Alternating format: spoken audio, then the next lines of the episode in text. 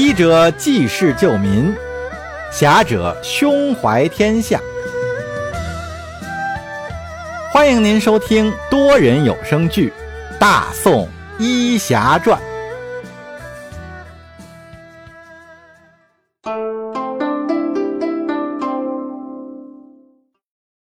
第一百五十四集《密室》。书接上回，牙妃子老脸通红，一言不发。明禅知道叶禅是在揶揄牙妃子，就接着说道：“有什么不能说的？你看看儒家教人治国修身，已是正统之道；还有你们道家，劝人向善，兼济天下，也深受世人信奉。哪像他们，躲在这犄角旮旯的地方，自命不凡。”说完，斜着眼儿瞟了一下牙妃子。牙妃子尴尬的咳嗽了一声，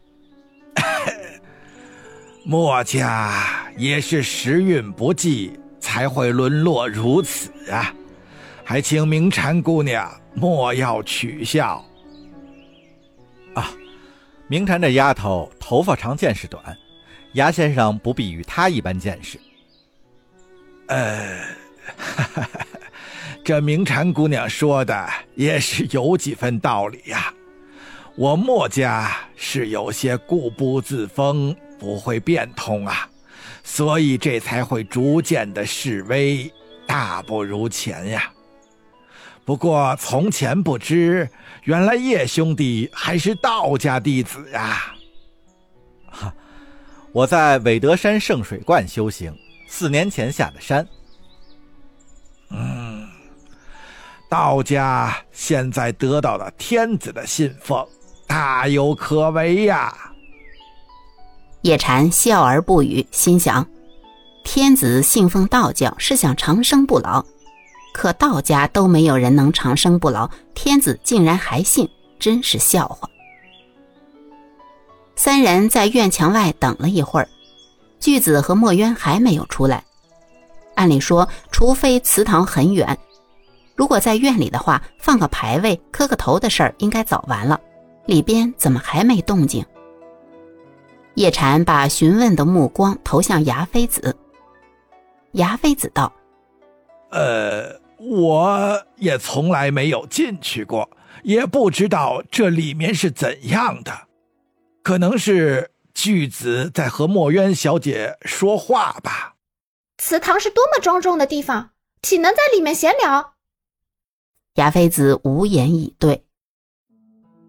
叶禅收起心神，屏气聆听周围的声音。自从在辽国被古力满喂食了雪灵芝，叶禅有了超出常人许多的感知能力。墨家总院环境优雅，没有嘈杂之声。叶禅凝神细听，一丝桌椅的碰撞之声传入耳骨。叶禅伸手就要推那院门，牙妃子伸手拦道：“哎，叶兄弟！”万万不可，禁地不可擅闯，而且里面机关重重，稍有闪失就性命难保啊！他是你们墨家的禁地，不是我的禁地。说完，出手如电，点了牙妃子的几个穴道，牙妃子顿时中招，失去活动能力，如一滩烂泥倒在地上。叶禅推了一下院门，发现里边上了门栓。他纵身一跃，上了院墙，仔细查看了一番，跳入了院中，从里面打开门栓，把牙妃子拖了进去，然后把院门又关上。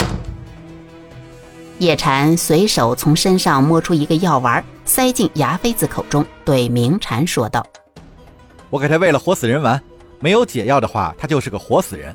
你待在这等我，估计没人敢进来。以防万一，这位牙先生如果动一下，你就用这支剑。”扎他这里。说完，叶禅从身上摸出一支金刚弩箭，在牙妃子的咽喉处画了一个十字。待鲜血渗了出来，叶禅用手指抹了抹，就在牙妃子的脖子上形成了一个红色的圆，一个锁魂要命的圆。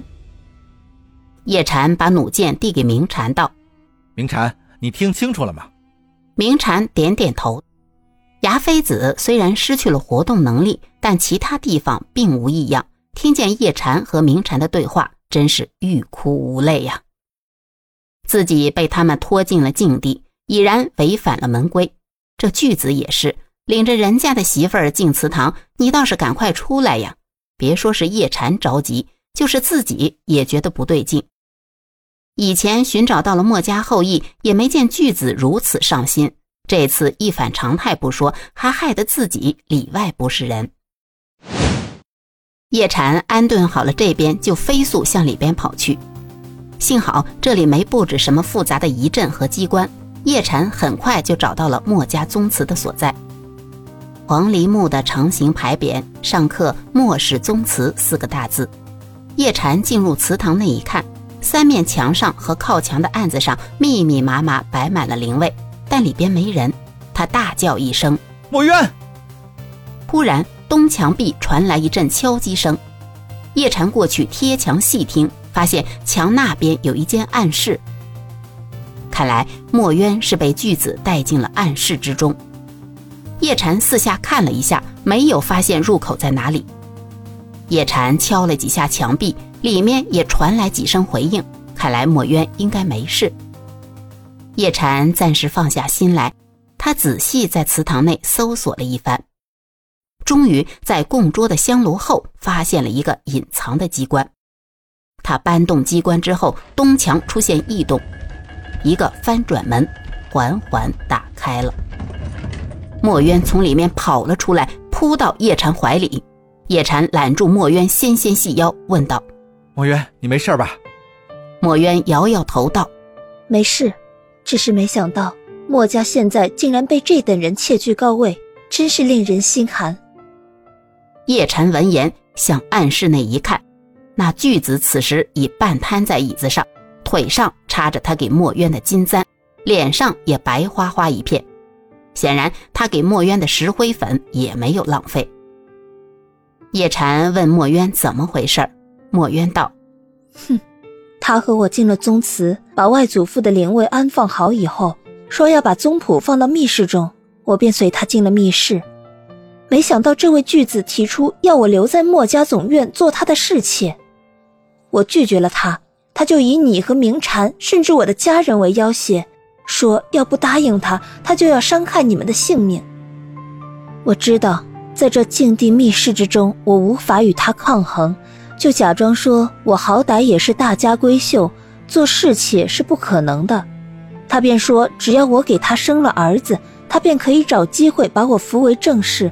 再把儿子培养成下代巨子，因为我有正统的墨家血脉，可以服众，不必担心。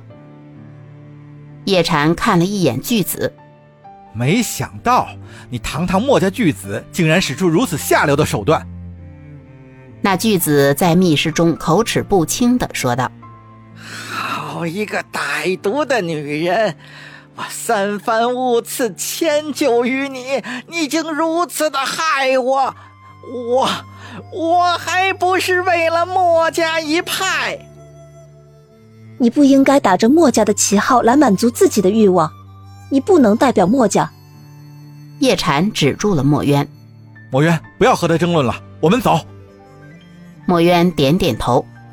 叶禅进了密室，把巨子腿上的金簪拔了出来，并强行喂了一粒药丸到巨子的嘴中。然后将那巨子捆粽子般的绑在了椅子上。巨子莫烈是欲哭无泪呀。这里是禁地，在严酷的门规下，平时哪有人敢来？都怪自己一时色迷心窍，麻痹大意，竟然着了一个弱女子的道。现在落得个身不能动、口不能言的下场，谁知道会不会饿死在这里？那墨渊和叶禅走后，还关上了密室的门，使自己的处境更是雪上加霜。因为知道密室的只有几个人，他们还都在外地分院办事，何时回来还不得而知。再说自己若这副模样被人发现，那脸还往哪儿搁？他越想越气，但又无可奈何。